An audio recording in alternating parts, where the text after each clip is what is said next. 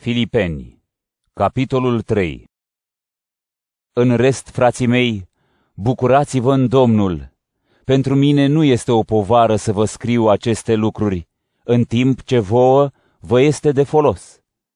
Feriți-vă de câini, feriți-vă de cei care fac răul, feriți-vă de cei ce se circumcid, căci noi suntem adevărații circumciși, cei care slujim în Duhul lui Dumnezeu și ne lăudăm în Hristos Iisus și nu ne încredem în trup, cu toate că eu aș putea să mă încred în trup.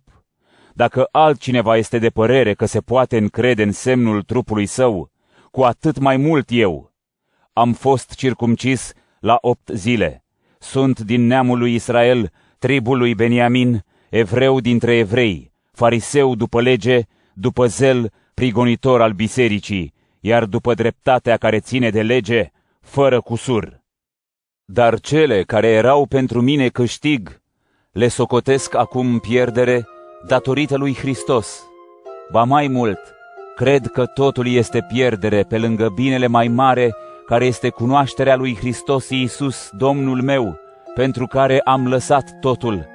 Și socotesc că totul este gunoi, ca să-l câștig pe Hristos și să fiu găsit în el, fără să am dreptatea mea, care vine de la lege, ci pe cea care vine prin credința în Hristos, dreptate de la Dumnezeu întemeiată pe credință, ca să-L cunosc pe El și puterea învierii Lui, să iau parte la patimile Lui, să mă fac asemenea Lui în moarte, ca să ajung cumva la învierea din morți.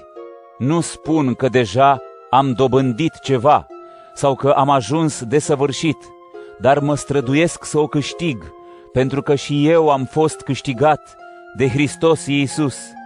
Fraților, eu însumi nu cred că am câștigat, dar fac un singur lucru.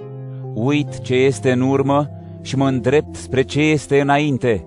Alerg spre țintă, spre răsplata chemării de sus a lui Dumnezeu în Hristos Iisus.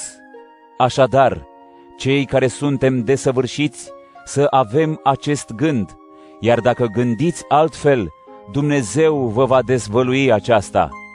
Totuși, dacă am ajuns undeva împreună, să mergem la fel. Urmați-mă pe mine, fraților, și priviți la cei care se poartă după exemplul nostru, căci mulți, despre care v-am spus de nenumărate ori, iar acum vă spun iarăși, plângând, se poartă ca dușmani ai crucii lui Hristos. Sfârșitul lor este pieirea, pântecele este Dumnezeul lor, mărirea lor stă în rușinea lor și se gândesc la lucrurile pământești. Dar cetatea noastră este în ceruri, de unde îl așteptăm ca mântuitor pe Domnul Iisus Hristos, care va schimba trupul smereniei noastre, făcându-l asemenea trupului slavei sale, prin lucrarea sa, prin care poate să-și supună toate.